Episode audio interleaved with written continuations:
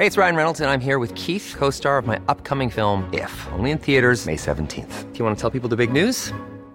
All right, I'll do. Sign up now and you'll get unlimited for $15 a month in six months of Paramount Plus Essential Plan on us. Mintmobile.com slash switch.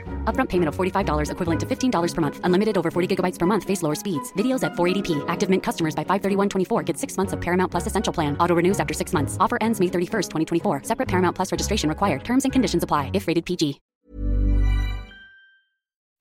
Hi, I'm Andy Levy, former Fox News and CNN HLN guy and current cable news conscientious objector. I'm a former libertarian who now sits pretty comfortably on the left. And I'm producer Jesse Cannon, and I'm here to make sure things don't go too far off the rails. We're here to have fun, smart conversations with some great guest co hosts, as well as some of the most knowledgeable and entertaining people in politics, media, and beyond. Our goal is to try to make some sense of our current crazy world, our new abnormal, and hopefully even make you laugh through the tears. What a great show we have today. Ken Klippenstein of The Intercept drops by to talk about the latest fuckery going on with OPEC and the Saudis. Then we're going to talk to Daily Beast senior editor Andrew Kirell, and he's going to tell us all about all that's going down with Fox News, Kanye, and Parler. But first, we have the host of Democracy Ish and Woke AF and a Daily Beast columnist, Danielle Moodie. Danielle Moodie. Andy Levy. Welcome back to the new abnormal. Thanks for coming back to guest host again with us. I'm so excited to be back with you. We're so excited to have you back with us. Let's jump right into there, there were a bunch of debates over the weekend, late last week, for Senate races, for House races, etc. And this may come as a big surprise to you, Danielle, but a bunch of Republicans said a bunch of crazy things. Hmm. Let's start with, again, not a shock, Marjorie Taylor Greene and a little rant that she decided to go on. The Democrat Party is the party of child abuse. It's the party that represents grooming children and sexualizing them in school, teaching anti white racism in the terms of CRT education, and genital mutilation of kids, kids that can't even get a driver's license, can't get a tattoo, and cannot vote. How do you stand there and represent the Democrat Party as a father? And do you believe in genital mutil- mutilation of children under the age of 18 and, and these puberty blockers that have severe health consequences? Danielle, where do you even start with this? I mean, you know, here's the thing is that ever since Marjorie Taylor Greene entered into Congress, she's been looked at primarily as a joke. Right? We have said she's the QAnon queen. She is the conspiracy theorist, conspiracy theorist. Like she is absolutely crazy. She has said things about Jewish people, you know, operating lasers from outer space. But what I want folks to take away from that rant that she went on is that Marjorie Taylor Greene is not representative of the fringe of the Republican Party. She is the mainstream of the Republican Party. And when she is referring to Democrats as predators, when she is saying that we are going after children, that we are, she's talking about mutilation and all of these things, what she is signaling to the Republican Party, to her base, is that we are at war, right? That the Republican Party is, that is not a debate tactic. That is a tactic of war that you use to dehumanize your opposition so that you can attack them. And in war terms, that you can kill them. We know that we're living in a time, Andy, of political violence that is at an all time high. America is a boiling pot right now. And so when you have that kind of rhetoric from Marjorie Taylor Greene, what she is saying is that these people need to be taken out, not voted out. And I want Democrats to pay attention to that. First of all, I couldn't agree with you more. And Jesse will back me up on this. I have been screaming for the last year that Marjorie Taylor Greene is not just some lone crazy and that she represents in many ways the soul of the Republican Party right now and she needs to be taken seriously in that way and that it's it's a big mistake to not do so. And I remember having an argument with a friend about this. She was like, "Why are you guys always talking about Marjorie Taylor Greene? Why is CNN always talking about, you know, MSNBC? They're always talking about Marjorie Taylor Greene. She's just one congresswoman from Georgia." It's like, "No, that's not right." And you laugh at these people and shrug them off at your own peril as you're saying. And we can't do that. And she's been doing this time and again. And she has as you put it sort of been a call to violence in a sense even though she doesn't come outright and say that. But she's she's done this before. She has said that Republicans are under attack, that that Republicans are being killed by Democrats. She has used language that would make it seem as though if you're one of those people that if you commit a violent act against a Democrat or someone on the left, it is basically self-defense. Absolutely could not agree with you more. Been saying it I hope more and more people are coming around to it.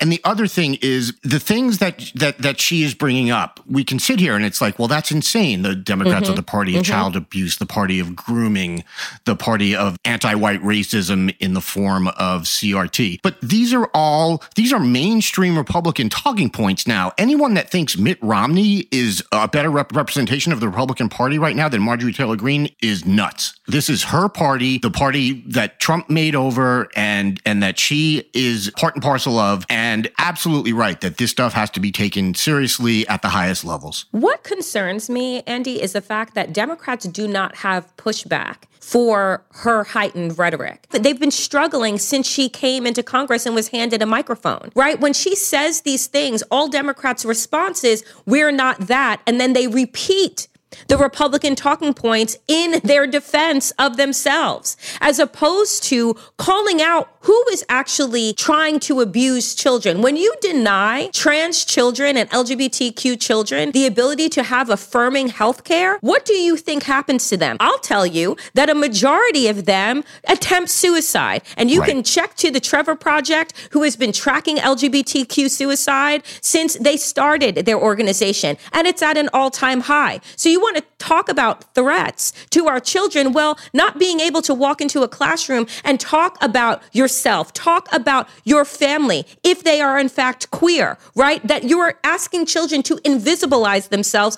because you are criminalizing them. How is that not considered child abuse? And why don't we talk about it like that? We don't have to use Republican talking points as a way to defend what it is that they are trying to do to the nation's most vulnerable children. Absolutely right. By the way, these are in, in addition to the things you said, these are the people that also go after children's hospitals.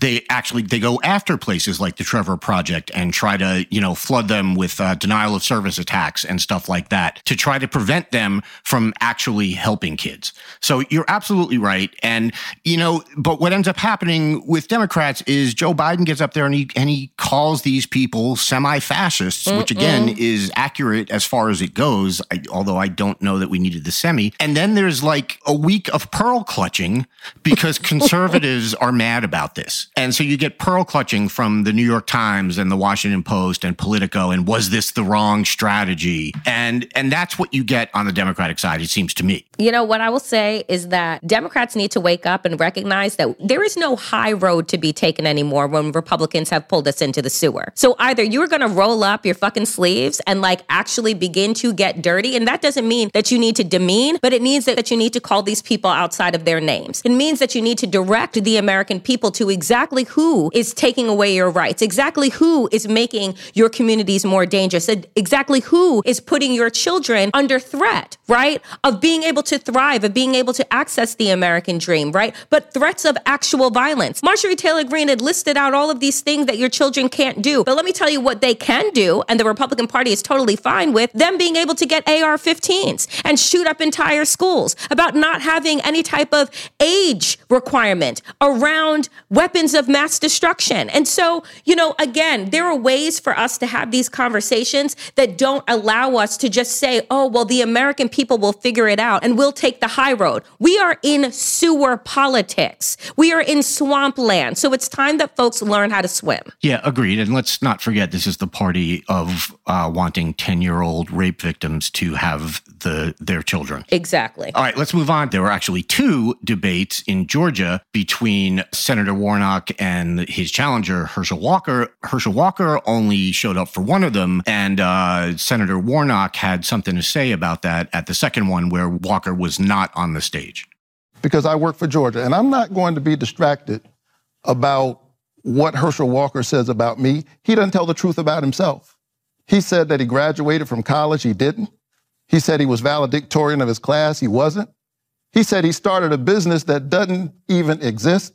And the other night when I said you he pretended to be a police officer, he presented a badge as if that were proof that he really is a police officer. And now he wants us to think that he's a senator. I think the people of Georgia are wise and discerning, and they know that at the end of the day, I know who I work for. I work for them. Well, I hope he's right about that. I don't know that I'm as confident as he is, Danielle. What do you think? I mean, the fact that we even have a close race here tells me that the people of Georgia may not be as bright as Reverend Warnock would like them to be. I mean, I would love for voters to be the smartest of the smarts, but you see, I find that I believe that they are identified more with Herschel Walker making a few quote unquote mistakes, which is how Republicans have liked to characterize this. Oh, he's not the brightest. Well, they can say to themselves, well, I'm not the brightest either, but I know that I'm a hard worker and I'm about this. Whatever happened to us wanting the people that represent us to actually be better than we are? Whatever happened to actually wanting to aspire to some level of fucking intelligence? That man can't put together a sentence with a flashlight and assistance. So I'm confused about why you would want him to represent me. I wouldn't want him to represent me at the circus. Do you know what I'm saying? Like, what are you doing? like, the man is a clown. And if you can't characterize him as such, and you, again, I love Reverend Warnock. Reverend Warnock is a brilliant man. So it is not hard work to make Herschel Walker look like a fool and then say, Georgia, is this your guy? Is this your king? Right? Come on. He said, she, he was asked about, sir, on this abortion receipt, is this your signature? Uh, uh, well, it kind of looks like it. Cause it is. Cause it is your signature, fool. Like you don't even know how to defend yourself. Oh, did you pretend to be a police officer? Here's my badge. That is akin to little kids. You know when they travel on planes for the first time and they get those little wings? Yes. Does that make a toddler a pilot? but that's how Herschel Walker thinks of himself as like, I'm doing the work of the people. Shut up, sir. Sit down. Well, and then he goes on the Today Show and he talks about how like he has a whole bunch of different badges, I guess. Yes, from from everywhere he says. He has badges from everywhere. And it's because these people look at him again like the toddler on the plane and they're like, "Oh, aren't you so nice and sweet? Here you go. Here you go, buddy. You can present that wherever you go." He's an embarrassment. And like what I would say if I were Reverend Warnock is that, you know what, Georgia, we are on the map. The country is looking at us. Let us not embarrass ourselves. We deserve the best in representation, right? And like, list down the things that Herschel Walker has said. He told Kristen Welker, oh, that he wants to be for clean energy. This is the same man that told us that China has bad air that we can, I, I guess, essentially with a straw and some will blow away. And I'm like, do they teach science in Georgia or was that an elective? Yeah, uh, again, yes to all of that. And after the the debate where he held up the badge and just he just looked ridiculous. I see all these takes on Twitter from again from like, you know, New York Times people and and Politico and whatever saying, well, both candidates did what they had to do in this debate. And it's like, are you kidding me? Because so basically, because Herschel Walker didn't stand up there and drool all over his microphone and nobody waved shiny keys in front of his face that he started pawing at like a cat. he did well. No, the bar is the same for both people. You don't you don't lower the bar for someone because they're a terrible candidate. Like I don't know why we do. Again, this this goes back to what you said earlier about being sort of ill-equipped to fight this stuff. And I just think in addition to the Democrats being ill-equipped, our media is incredibly ill equipped to fight it. And it's so frustrating to me. Mainstream media loves to overcorrect itself, right? So here you have Republicans that have consistently talked about the media as being the liberal media that goes after Republicans. So they love this overcorrection game that they play, which is that they give people like Herschel Walker the consistent benefit of the doubt instead of saying, do we think that he is intellectually fit to be a senator of the United States, right? That is not a question. It is a real one if you have ears and can actually listen to what this man is saying out of his mouth. I wouldn't want him to teach literal like obedience training for puppies. Do you know what I'm saying? Like, let alone stand up before the Senate and be a representative of the people of Georgia.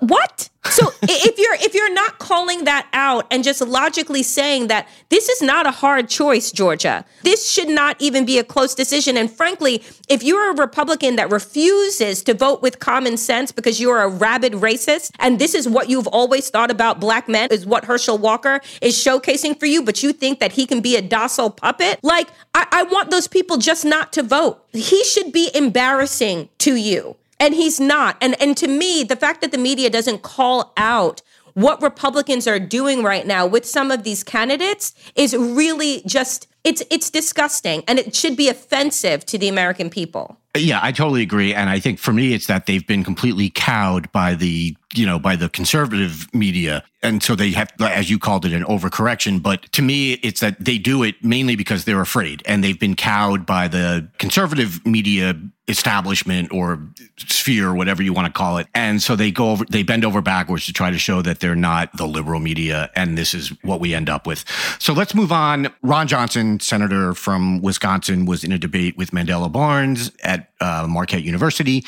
And he uh, gave an answer that the audience didn't particularly uh, respond well to. All right, we are down to one final question here, and both of you have said a lot tonight about each other. Now, when we traveled around the state talking with voters, we heard repeatedly from people tired of divisive politics and attack ads. So, our final question here tonight is both of you have been successful in life. You have 30 seconds here. Mr. Barnes, you go first. What do you find admirable about your opponent? Well, no, no, seriously. I, I, do think you know the senator has proven to be a family man, and I think that's that's admirable. Um, you know, that's absolutely to be respected. He, he speaks about his family. He's uh, done a lot to provide for them. I absolutely respect that. Mr. Johnson. I mean, likewise, I appreciate the fact that uh, Lieutenant Governor Barnes had loving parents, a school teacher, father worked third shift, so he had you know good upbringing. I guess what puzzles me about that is with that upbringing, why is he turned against America? I mean, what, why, why does he find the right. founding of America awful? Right. It's, it's, it's Somehow, we, we did not I said Please we said something admirable. We can't even get through uh, say something admirable stage without a Republican saying you've turned against America. And then the best thing is he went on Fox News, of course, the next day and blamed the audience response on the fact that there are a bunch of left wing college kids and that kids aren't uh, colleges aren't teaching history; they're teaching uh, leftist propaganda. Ah, yes. And then he also went on to say that the FBI planted evidence on him and fed him wrong yes. information. And, you know, and the audience turned around and laughed at him. I think that Ron Johnson, much like Marjorie Taylor Greene, are indicative of who the Republican Party is and where they're going. And so what bothers me is that we are still setting up these debates as if we're at a place where we're debating policy. We're not right? Like Ron Johnson looks at this man and says, You are against America. If I'm against America, in all honesty, why would I be running for public office? right? I would be running an insurrection instead. What their repart, what their party referred to right. as regular, you know, political discourse, right? Normal political discourse is what they consider. So I, I think we're in such a desperate need of a reframing of how we showcase these two parties because they are not the same. And you have one party that is no longer interested in debate on policy, can no longer even look at the humanness right? And that goes back to Marjorie Taylor Greene, the humanness of their opponent, because the entire design right now is dehumanization so that violence becomes an accepted form of political discourse, right? Like that's where this is headed. And for people who think that like that's being hyperbolic, it's like pay attention, right? We've been saying this that January 6th was a warm up and still the architects are not in prison. So you have this kind of commentary that continues and we're all just like, ooh, boo, that's sad until they hype up one of the crazies who wants to take them at their word.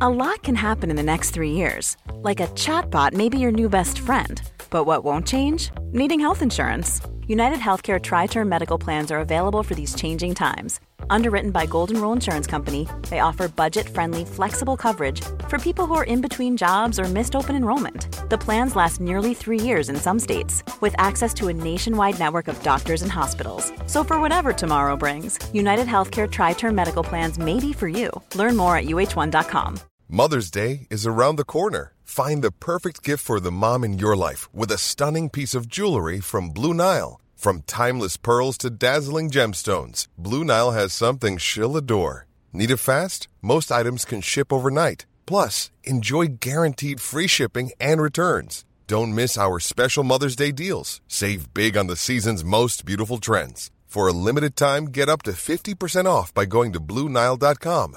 That's Bluenile.com. When picking a commerce platform for your business, you have two choices. Or. I prefer. Don't you? That's the sound you'll hear when you switch your business to Shopify, the global commerce platform that supercharges your selling wherever you sell, online, in person, on social media, and beyond. Shopify is the best all in one commerce platform capable of handling your business's complexity no matter how big you grow.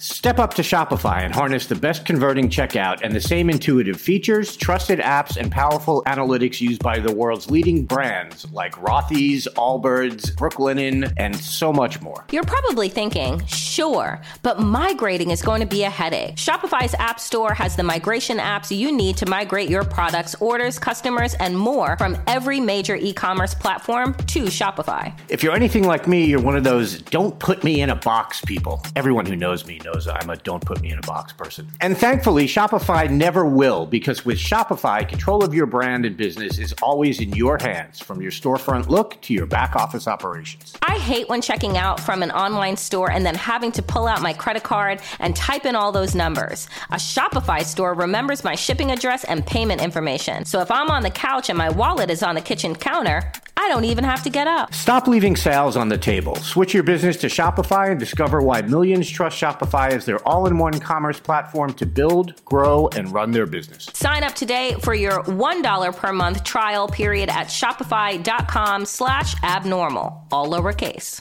That's one month for just $1 at shopify.com slash abnormal, all lowercase. Shopify.com slash abnormal.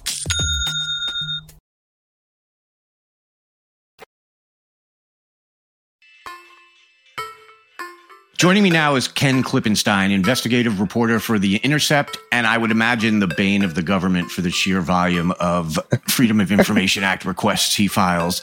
Ken, thanks so much for joining us. Really appreciate it. My pleasure. So, I want to talk to you about an article you wrote earlier in the week for The Intercept regarding Saudi Arabia, oil production, and Russia. So, walk us through this. The story begins a little over a week ago when the member nations of OPEC Plus met in Vienna, right? That's correct. Yeah. So, in interviewing people for the story, both on Capitol Hill and in the expert world, the language they used to describe what was happening was really astonishing to me and, and language I've never heard used to describe the relationship between the US and Saudi. And I've been reporting on that relationship for a number of years now. Um, what they said about this oil production cut, which has the effect of driving up oil prices, not just in the medium term, but immediately, because the um, psychological response to what oil production quotas are uh, registers almost immediately in the form of the stock market and other investments. The way they described it was a partisan intervention on the part of the young crown prince, uh, Mohammed bin Salman, or MBS for short, um, the de facto ruler of Saudi Arabia, into American electoral politics. And I do think that there's a lot of evidence to suggest that that's the case. If you look at MBS's very close relationship with the Trump administration, which has been ongoing um, since he left office. For example, $2 billion were invested in Trump's son in law, Jared Kushner, and his uh, senior White House advisor's private equity firm that he started um, within six months of his leaving office. And uh, in another 1 billion was invested and again this is from the saudi government these are not right. private individuals another 1 billion was invested into steve mnuchin's um, private equity firm uh, a few weeks after his leaving the white house and so um, there are all sorts of sort of these circumstantial relationships between them that I think uh, lends credence to, to what these experts and folks on the Hill are saying. So just to make it clear, so what happened at this OPEC Plus meeting is the Biden administration had asked OPEC and had, I think, specifically asked Saudi Arabia which is sort of the uh, are they the de facto leader of OPEC plus or or the yeah so they're the biggest they're the biggest producer and just if you talk to OPEC member representatives they'll kind of right. tell you like you know they have the lion's share of the power and they have a lot of influence in terms of being able to coerce or compel other member nations to vote along with them. Okay, and so the Biden administration had leading up to this meeting had asked them not to cut oil production, which as you mentioned has the effect and the the point of that is to raise prices for two reasons, if I'm reading this correctly. The first is the obvious one that it drives up oil prices here, it drives up gas prices, et cetera. It drives inflation. And the second one is that it would help Russia because Russia is a member of OPEC Plus and obviously an oil exporting nation. And the Saudis basically said, for lack of a better phrase, go fuck yourself, Joe. Essentially, yeah, because the price of oil factors into everything. I mean, people look at the price at the pump, which is perhaps the most immediate effect. But, you know, we have a fossil fuel based global economy. So when you're shipping things across the ocean, when you're moving things by truck, when you're manufacturing things, I mean, electricity overwhelmingly depends on you know burning fossil fuels or or you know expending fossil fuels so that drives up the cost of everything and there's plenty of evidence to show that a large part of the inflation that we are experiencing now that is you know the highest in a number of years um, is attributable to these changes in oil policy to you know having the russian oil um, removed on account of sanctions. And now um, the saudis pulling their own off. And according to subsequent reporting they actually coerced other member nations in opec who were uneasy about going ahead with the extent of these cuts because not only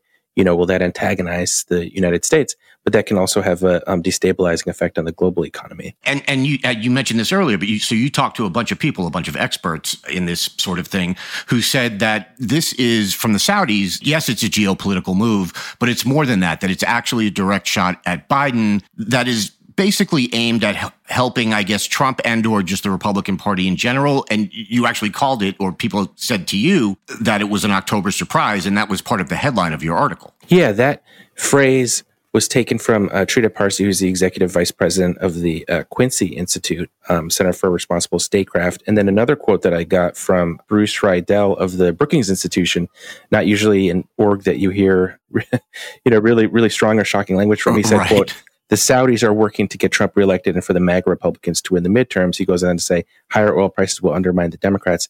And again, that is exceptionally strong language from the foreign policy community who, you know, in general, Saudi has purchased itself very good influence in Washington, and so it's can be very difficult for you to find uh, candid discussion around these things. And I think that we're in such a crisis situation that finally people are addressing addressing this um, with the sort of straightforwardness that I wish they had before. Yeah. So I want I want to get to what our reaction has been. Our meaning our government. I want to start with the White House, and then I'll move to Congress. But what what has the White House reaction to this been? Well, this is one of the most interesting parts of reporting on this story.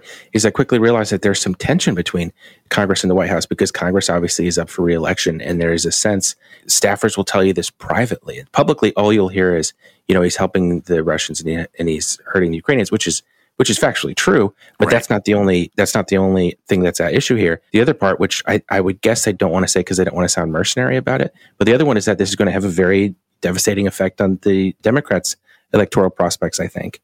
And that's certainly the impression on the part of people on the Hill, but they don't want to say that publicly. They'll just say it privately. So there's some tension because they wish that the White House would be more aggressive with regard to the Saudis. And, and, and, a lot of people I talked to felt sort of betrayed that he traveled there, did the fist bump, right. you know, incurred the reputational costs that, that would come along with that. Because remember, when he was campaigning for president, he vowed to make Saudi Arabia a pariah. Yes. For the, you know, murder of Jamal Khashoggi and other conduct under this young crown prince. Um, and they feel as though they didn't get anything out of it because we didn't end up getting um, even maintaining oil production. So they wish that the White House would would do more. That uh, you know, I quote several people in the story calling for a shakeup in the NSC because the head of the Middle East policy, Brett McGurk, is just like the personification of the Washington swamp in the sense of he's been in, I think, the last four administrations going back to George W. Bush and has right. been just a really steady advocate for cozier relations with the Saudis and the Emiratis and the other Gulf monarchies. And they feel as though, well, the White House needs to do something now to get this oil reinstated. And then when you look at how the White House, to answer your question,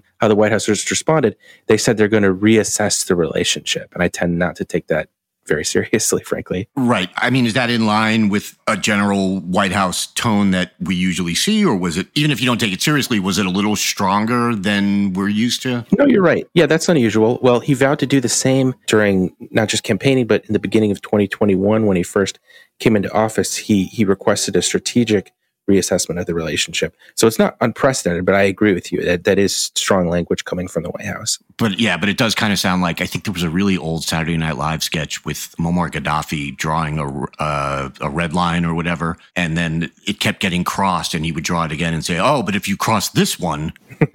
And it sounds like that's exactly sort of what's going on. Now. I interviewed someone very senior in the intelligence community, asking him because when you say we're going to we're going to do a reassessment, that often means have the intelligence community draw up what the what a change adjustment in the relationship could be like.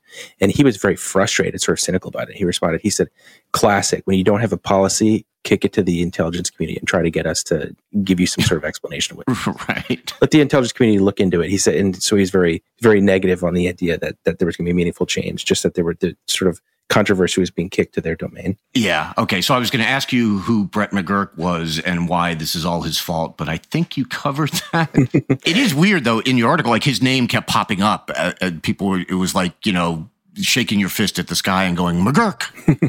yeah, and what's interesting is that the frustration I found was almost uniform in the quarters of the Hill that I was interviewing, but nobody wants to say anything publicly. People are very afraid of him. I think he has a lot of influence in Washington, having been, you know, a, a very senior East hand for my entire life and right. uh, having the relationships that he has. And so it sounds like there's a lot of frustration, but much less willingness to to air that out publicly. So I know you can't answer this question, but I have to ask it because it's so frustrating.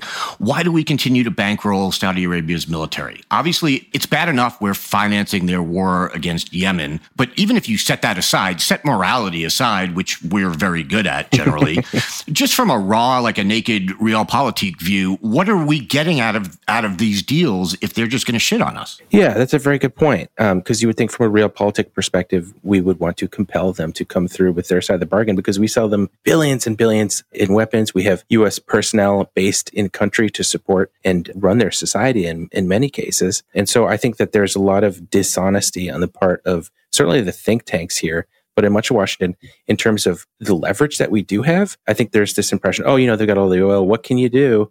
We got to let them do what they want to right. You know, we have to let them create the biggest cholera epidemic in in Yemen and arguably the biggest humanitarian crisis prior to the uh, Ukraine war and murder an American resident in Turkey and dismember him. We got to let them do all this stuff because they have this great oil. But what that's not being straightforward about is the, is the fact that we have huge leverage in the form of not just the massive weapon systems that we sell them and that they depend on to be able to shoot down, for example, Houthi rockets and um, protect themselves, you know, not, not just from those actors in, in Yemen, but they also are a target of um, you know the Iranians, right? And so you never hear that brought up when you say, "Well, what can we do?" So there's a number, there's a whole continuum of ways that we could respond. We could suspend weapon shipments, with which Congress is is, is proposing to do right now. Um, we can stop the military support that we provided them in the form of just like they can't even fly sorties without American technicians being able to right. help them run because these weapon systems are very complicated and they require maintenance. So we can suspend maintenance. I mean, that's not even mentioning that we could use sanctions like we seem to love to do with so many other countries, targeted sanctions at certain individuals. I mean, there's a whole menu of options that we have here that just is not being discussed, short of it doesn't mean you have to go to war with them. There are all kinds of things short of that that you can do to ratchet up the pressure on, on the crown prince. Yeah. So you mentioned sort of in passing, but I want to go back to it, the murder of Jamal Khashoggi. And you know, Trump sort of famously kept the heat off of MBS for that. I mean, he basically said, I saved his ass or something like that. He bragged about it. Yeah, yeah he bragged about it. So is this what we're seeing now when you say that like MBS wants to help Trump and the MAGA Republicans? Is this quid pro quo? It sure looks that way. I mean, I don't know yeah. how to prove. I mean, I don't have a recording of them saying, you sure. do this for this, but sure. it sure looks that way. Yeah. Yeah. It's just, and then, you know, between that and as you said, also, uh, you know, Trump, I believe, I believe there were there were actually correct me if I'm wrong. There were there were attempts by Congress to stop arms sales to Saudi Arabia, and Trump vetoed them. That's correct. Three separate times. Uh, they were they were broadly able to get bipartisan support for it too. In one of those rare cases. You talked about you know there are things that Congress can do. So explain to me because I've just been reading about this lately. What is the Yemen War Powers Resolution? Well, that would essentially make it so that Congress has a say in what's going on instead of just having the executive branch and the White House able to determine much of policy. So the idea is that they have to get sign off from Congress in order to continue uh, support for this war, which has been sort of pared down and limited over time. So, for example, we say that we don't provide targeting support, and there's less support of the of the um, sorties that go over. So, for example, they might rely on maybe Bahraini pilots or Emirati pilots to help with these sorts of things. But this would make any sort of support be contingent on the approval of Congress, which I think is important in general. Because I mean, during the Trump administration, we had all of this discourse about, you know, the dangers of an unstable president and things, not unreasonably, but how much happened in, in the way of making it so that there's some checks on that power. And I think this is a really good way to go about doing that. So where where does that stand? Because that was brought up, that was, I, I think, brought to the floor or, or, written months ago. I think, was Bernie Sanders the one who originally did it? I can't remember, but they broadly have the support of the um, progressive caucus. And the question is how much of the rest, rest of the Democratic Party and some of the members like Rand Paul, you know, to give them credit, and the right. Republican Party that supported as well. And so I do get the impression, just informally from staffers that I talked to that there's significant support for this and it could actually pass. It's something that's kind of on the fence right now. And then I saw just the other day, I think it was Chris Murphy, the uh, senator from Connecticut, Democratic senator from Connecticut. He put out a statement saying that he not only supports freezing new military aid to Saudi Arabia, he also said, quote, we should also take swift steps in the near term that will provide immediate help to Ukraine.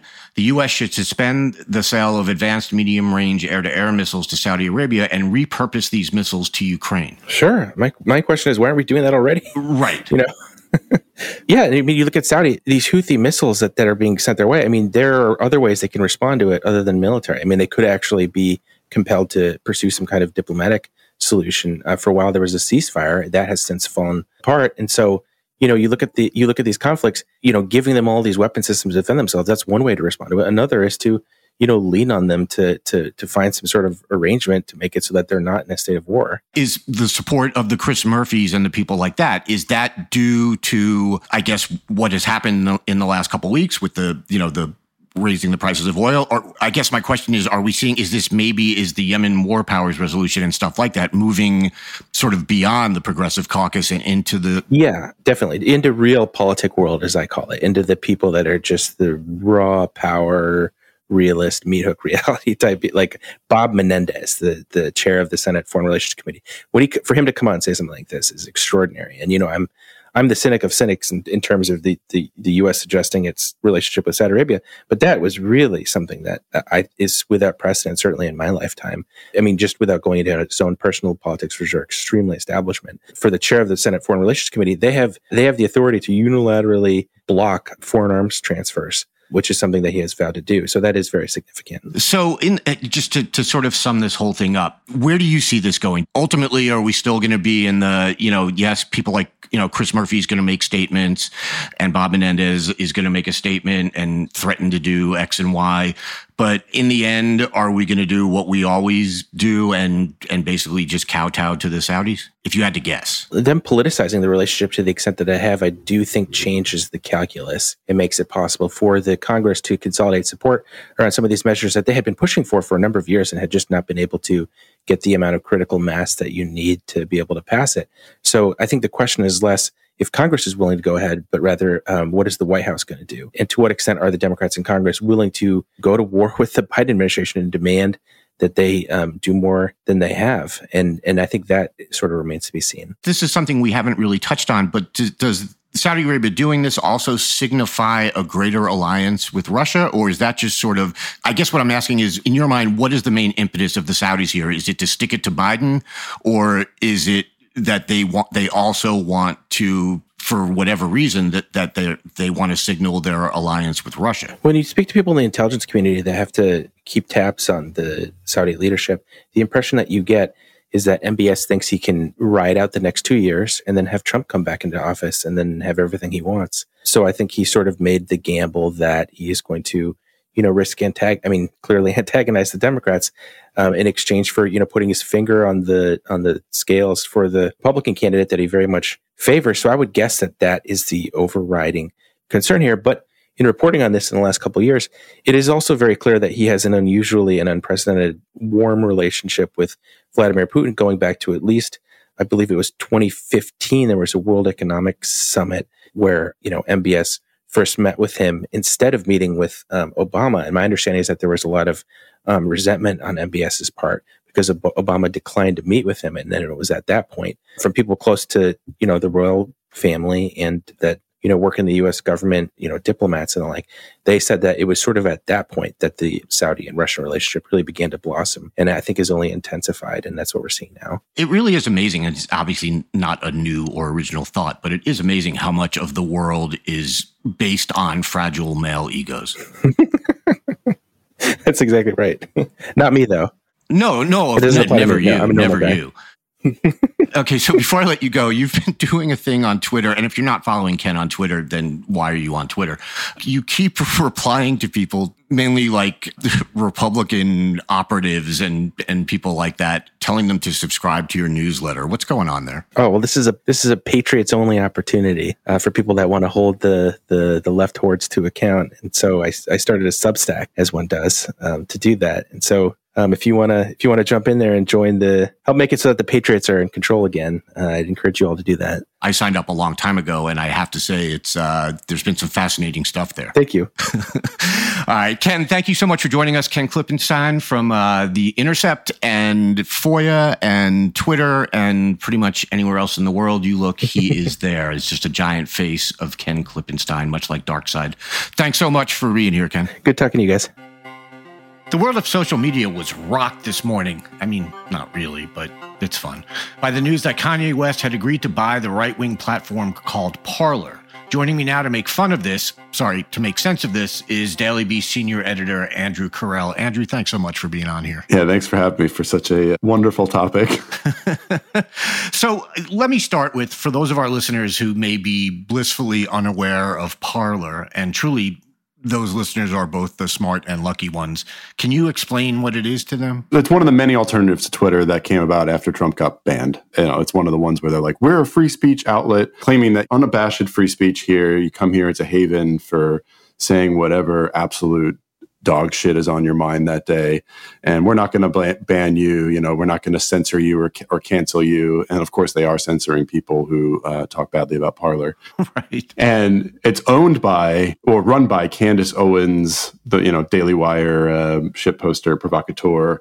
Candace owens is owned by her her husband george farmer. And so there's this sort of like a side hustle for a while right-wing media people to, to pimp it out. Like dan bongino i think was original was one of the was one of the founding investors uh, and sort of this become this sort of grift for right wing media folks to sort of get involved in it and really push it as like the alternative to Twitter that will just simply never happen. So Candace Owens, as you pointed out, is married to the CEO of Parler. So she is at least allegedly and certainly seems to be she's got Kanye's ear. She's in Ye's ear constantly. Ye then goes ahead and says stuff that gets him in trouble on both Instagram and Twitter. And then suddenly Ye is buying the social media platform that her husband just happens to be the CEO of. Is that about right? Yeah, and TMZ was reporting that basically she is in his ear. Right. She was pictured with him at the Paris event where they were both wearing White Lives Matter shirts and she's got his back since I think at least 2018 when she's been she defended him back when he went into TMZ's office and said slavery was a choice. She was a big public defender. I think she sees an opportunity here to sort of launder more of the same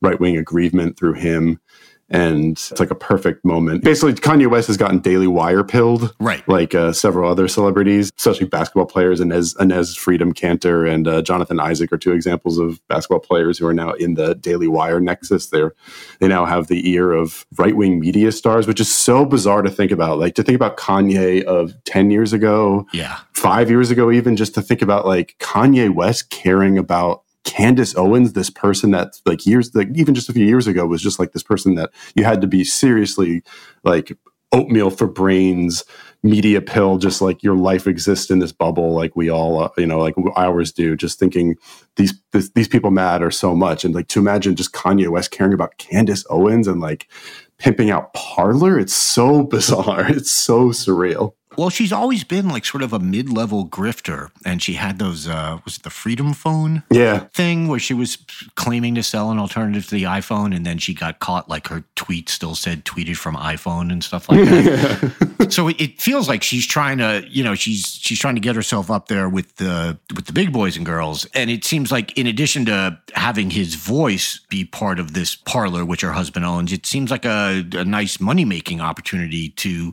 for him to buy it from her husband, basically. Yeah, I mean, for for all of Kanye's sort of public breakdowns, and he's canceled, even though he's still making a shitload of money off shoes and, and other you know other ventures, and his albums still stream like crazy, although they're not critically reviewed. But for all of of the clout that you know he seems to have lost, quote unquote, he's been canceled. He still really does set sort of a cultural tone for a lot of people. Like there are a lot of people who aren't as like, like I said, I, I hate using the phrase like a media pill, but like there are a lot of people outside the Acela bubble who don't follow every single day of all, like every single moment, every single stupid thing he says, and and uh, know all these players in the right wing media circles that are now sort of circling around him. They, they're not familiar with all this stuff, so they don't know and they don't understand what's necessarily going on. And it's still the old, you know, it's still Kanye. He's still like a major cultural draw. It's definitely a big, big incentive to bring him in and, and put his stamp of approval on Parler of all freaking places. Well, you mentioned, you know, that Parler is one of sort of many conservative slash alt right slash neo Nazi alternatives to Twitter. So you have there's Gab, there's Gettr, there's Parler, there's Truth Social. I guess there's Telegram, though unless I'm wrong, that wasn't the original intent. Yeah, that's always been like a messaging app. Yeah, exactly. I saw uh, NBC's Ben Collins tweeted basically MAGA social media is incredibly diffuse. And he said Trump diehards are on Truth Social, which is owned by Trump. Edge lords are on the Chans and Gab, and Q people are on Telegram. And the Donald, which is uh, a subreddit, is an aggregator for all of them. He is basically saying that Parler is like not even a major player. Yeah, it's true. I guess the question is, is that you know, will that change? Or is this just not a big deal and it's just something that we media types are like gasping over, but ultimately it doesn't matter? I don't think it matters. Yeah. I mean, Gettr and Parler are the two that seem to have like struggled to actually get a foothold because, you know, Gettr's entire draw is like it's Jason Miller and it's got right. money from like a Bannon ally in China or something. Like those things are a draw to like, I, I don't know, the most galaxy brained individuals. But I don't see like Kanye's like fans who are like sneakerheads or into his music being like, yeah, I'm going to get on Parler so I can like look at some random, you know, Pepe 42069 right. telling, you know, there's no reason to get on there. I think it's just purely a play for relevance. Does this set Trump and Ye uh, as sort of, are they now competitors? Are they adversaries? yeah. There was that reporting though that Trump, Trump thinks Kanye's lost it, which is very funny. like, of all people to think that Kanye's gone too far with his anti-Semitism. is like, ugh. no, I know, and I was like, I was wondering about the timing of that, but I think he said that before this news came out because it would seem like the classic Trump thing to after someone set up something in competition with him to suddenly, you know, completely turn against them. But it does seem this time like it was the other way around. Parler's like a, a non-entity, I would argue. So I, I, don't I don't think Trump actually views it that way. I'm not even sure he's I mean, I'm sure he's heard of Parler, but I don't think he thinks about it. After January 6th, it came out that one thing Parler was apparently good at was being a bit of a hub for people who wanted to storm the Capitol. And Apple and Google both booted it from their app stores. Amazon Web Services nuked its account, which effectively took it down completely until it found another web host. And they wouldn't let the app back on, both Apple and Google, until it strengthened its content moderation. So I guess it's not a free speech site. Like, how do they square that? Well, I think there's two things. Is one, there's not enough like hardcore users in the way there is Twitter to really call out the system. Right. Like there's no there's no Dinesh D'Souza getting banned on Parler. Like he, you know, like he would complain if he got banned on Twitter and then it would become a whole martyrdom thing. You know, you hear drips and drabs of like people saying I I got banned on Gettr for making fun of the uh, Chinese billionaire who invested in the company or something like that. You hear stuff like that, but those are like, you know, kind of small voices. They're not the martyrs that right wing media sort of feeds this anti Twitter and, and censorship, quote unquote, censorship outrage, you know, this, this cycle of, of outrage about social media censorship. They're not quite the martyrs. I think that's why you don't ever really hear about it. I also think like the line you have to cross on a place like Parler, it's a goalpost that's very, very far out. Right. Right. It has to, has to be like outright violent. Yeah, it's like a 70 yard field goal, basically, you have to kick. Right. Let's stick with Kanye, but move into sort of a bigger question. And, you know, you, you brought up, you know, imagine the Kanye of 10 years ago being like the darling of Ben Shapiro's Daily Wire and conservative media and conservatives in general. And a lot of that sort of, I don't want to say culminated because it's not over, but it, it sort of reached its apex for now with an interview that was aired over two nights that Kanye did with Tucker Carlson on Fox News. And then it came out that there were some leaks of stuff that didn't make air with Kanye saying stuff that was anti Semitic, with Kanye saying stuff that was just you know, for lack of a better word, uh, a little loony. so, what are you hearing? You and I both are veterans of Fox News, and we know uh, what they do to leakers. There is they they do a, a pretty serious hunt and to track those people down and get them out of there. What are you hearing about what's going on there now? I mean, this one's got them pretty freaked out, and that's and that's like obvious, just because this is like a bigger egg on their face than any previous leak. I mean, you and I were both at Fox in 2012 when there was the Gawker mole, right? Who uh, Joe Muto leaked pretty innocuous video of Sean Hannity like making remarks about dressage with Mitt Romney's wife or something. It was some. It just made him look silly, like talking about you know rich people stuff and dispatching to Gawker about you know the toilet stalls being in disrepair, which was true right. on the 17th floor. You know, so but they they immediately came down on Joe Muto and he was escorted from the building as he wrote in his memoir, and they they got him really quickly for these stupidest possible leaks. Not stupid, but they were just goofy. They weren't, you know, there was yeah. nothing like particularly aggressive. But in this case, it's like these leaks really show, you know, give people a glimpse of how the sausage gets made. Is whatever narrative is convenient for Fox News is the one that airs, and you know, despite their protestations that they're a news outlet, you know, and I know Tucker doesn't count as straight news on Fox News, he's a commentator or whatever, but they withheld newsworthy stuff from the interview. Probably the most newsworthy stuff right. would be Kanye claiming that his children are fake or plants in his they're planted in his house as like, you know, a, they're, they're crisis actors or whatever. And also then making a series of openly anti-Semitic remarks, not ones that you could like say, oh, you know, well, he's you know, you can't hem and haw about it like a lot of right wing defenders would about what he said. He openly just was talking about the Jews controlling the, the levers of finance in no roundabout way. And that all got cut you know, conveniently, it just left on the cutting room floor because it didn't fit the narrative of, you know, the Candace Owens and Tucker Carlson's taking advantage of this guy who's clearly in crisis for the last few years, taking advantage of it to further a narrative. Uh, I guess the narrative being white lives matter. Right. And so Fox is like, they got caught with their pants down here. Fox executives are freaked out. And what's really stunning about it, they have they still haven't found the person, which is wild because Fox is run like a panopticon. Like there's, right. you know, like after the Muto thing 10 years ago, they instituted even more hardcore rules about who can access video and it tracks your finger, you know, tracks the digital fingerprint of like who access what footage to get like the B sides, the outtakes from a high profile interview. And Tucker is no, you know, Tucker is obviously in his sort of like bunker. It's crazy that somebody was able to do that, you know, bravo. But it's even more amazing that they haven't caught the person, at least as far as we know. Yeah. And as you pointed out, and even even when Muto did his stuff, although he didn't leak stuff like this, you know, everything was back then was still kind of analog or switching over to digital. Digital makes it both I guess, easier to copy and leak, but also, as you pointed out, easier to track. And there's just digital fingerprints all over it. And you would have to think there's not a large group of people who could have done this. Yeah. So just to finish up, it, it is like pretty amazing that, as far as we know anyway, they haven't found the person yet. Yeah. We've heard, you know, some speculation from staffers because because of like the lack of communication about it internally. And I guess why would Fox executives tell low link, you know, why would they tell staffers, hey, we're currently searching for a mole? Right. But, you know, it's it's led to a lot of speculation, some funny speculation from people, you know, insiders and people we've talked to who are people are going into like all kinds of fantasies and fanfics about who could have done it because it's just sort of it's hard to explain it. And you can't imagine a Tucker staffer would have done it because they're just all true believers. They're all like Hillsdale grads who believe, you know, like trad calf type people with Pepe the frog in their their avatar on social media. Like they're all hardcore. Uh, so it's just it's very confusing who it could be. You know, my best guess probably would be you know somebody on the more production side of things, right. a video a video staffer or somebody on the you know stage managers or something, because those people are not true believers. They're just there to do a job and then you know have a cigarette out back afterwards and, and lament their their life choices. Know, and then and hopefully get back at Fox by leaking. You know, that's the first place my mind to, went to as well. That it, it, has to be someone on more of the tech side, an editor or a producer or something like that. And I don't mean a producer for Tucker's show. I mean like an, a video producer or you know a line producer or something like that who isn't at Fox for ideological reasons. Is there because it's a job, but at a certain point you can't take it anymore.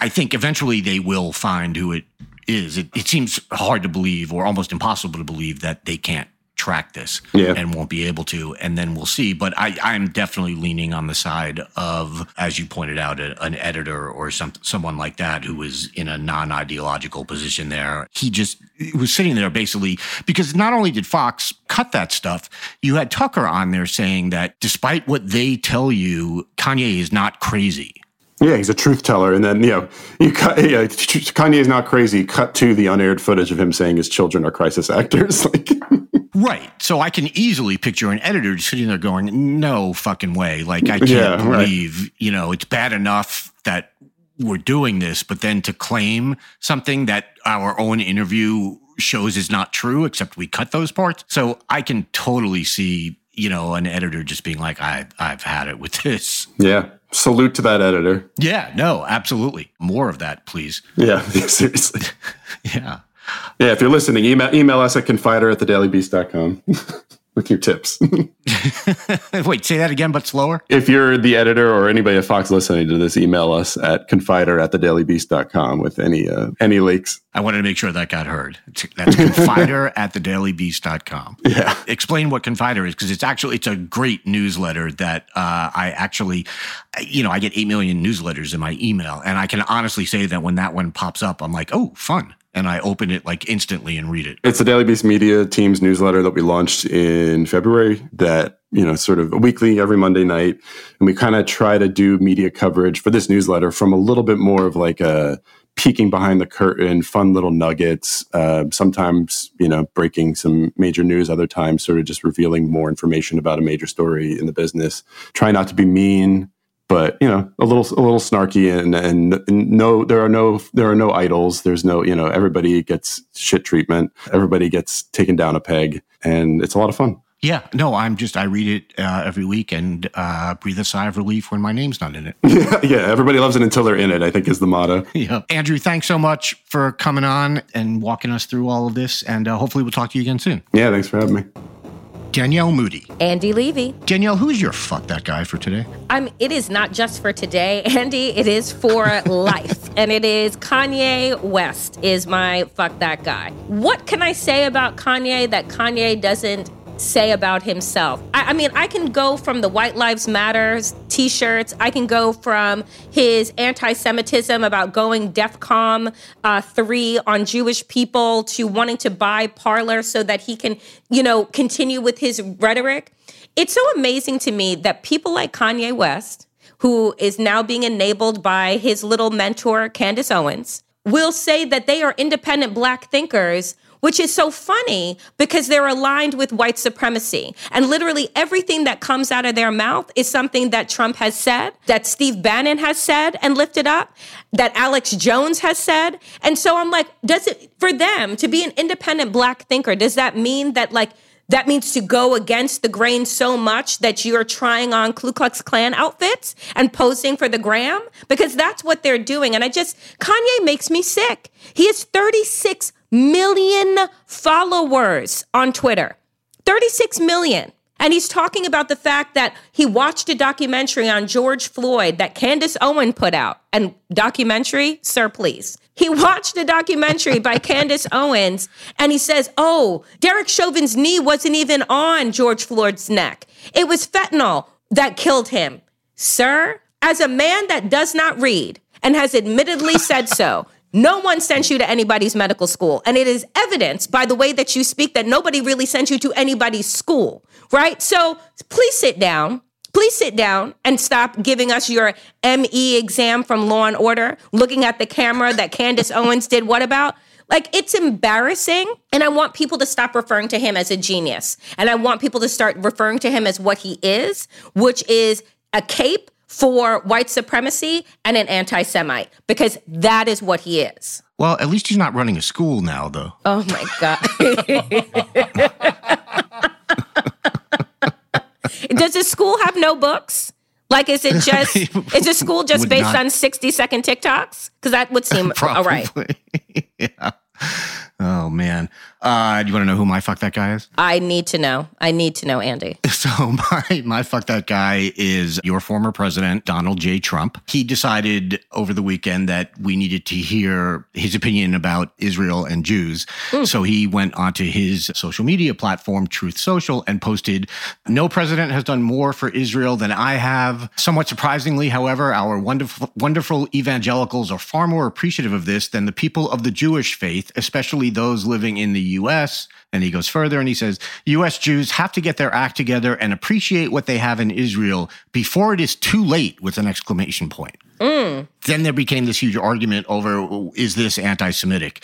And Yeah, probably. We hear this from the right wing all the time. And Ben Shapiro is a big fan of this. Uh, he divides people into good Jews and bad Jews. And uh, any Jewish person who is a member of the Democratic Party or on the left is a bad Jew. And that's basically what Trump is doing here. Again, he's holding up, it's sort of this amazing double standard that we seem to have where you have to, you know, there's this belief that you have to support uh, everything Israel does if you're a good Jew. And sorry, no, not even close.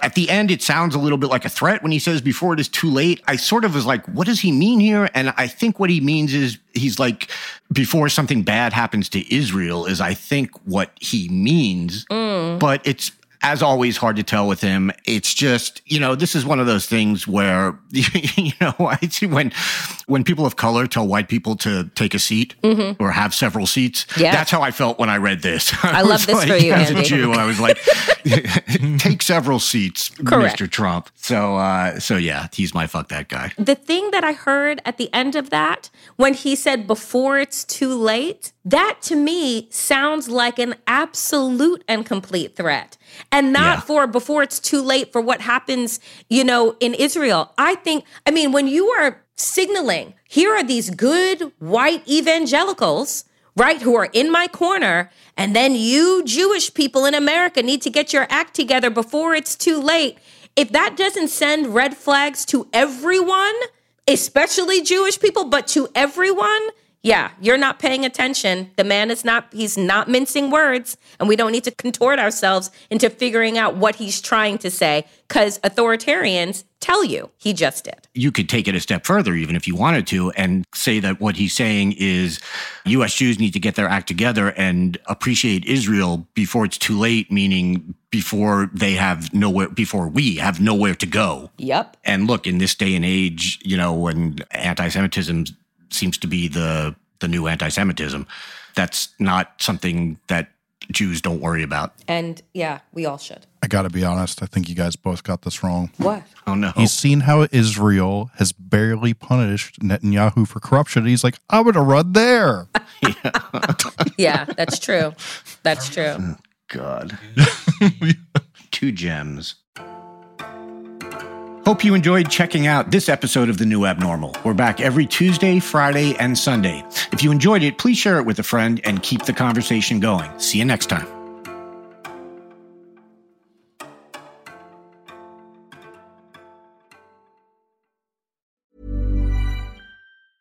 Even when we're on a budget, we still deserve nice things. Quince is a place to scoop up stunning high end goods for 50 to 80% less than similar brands.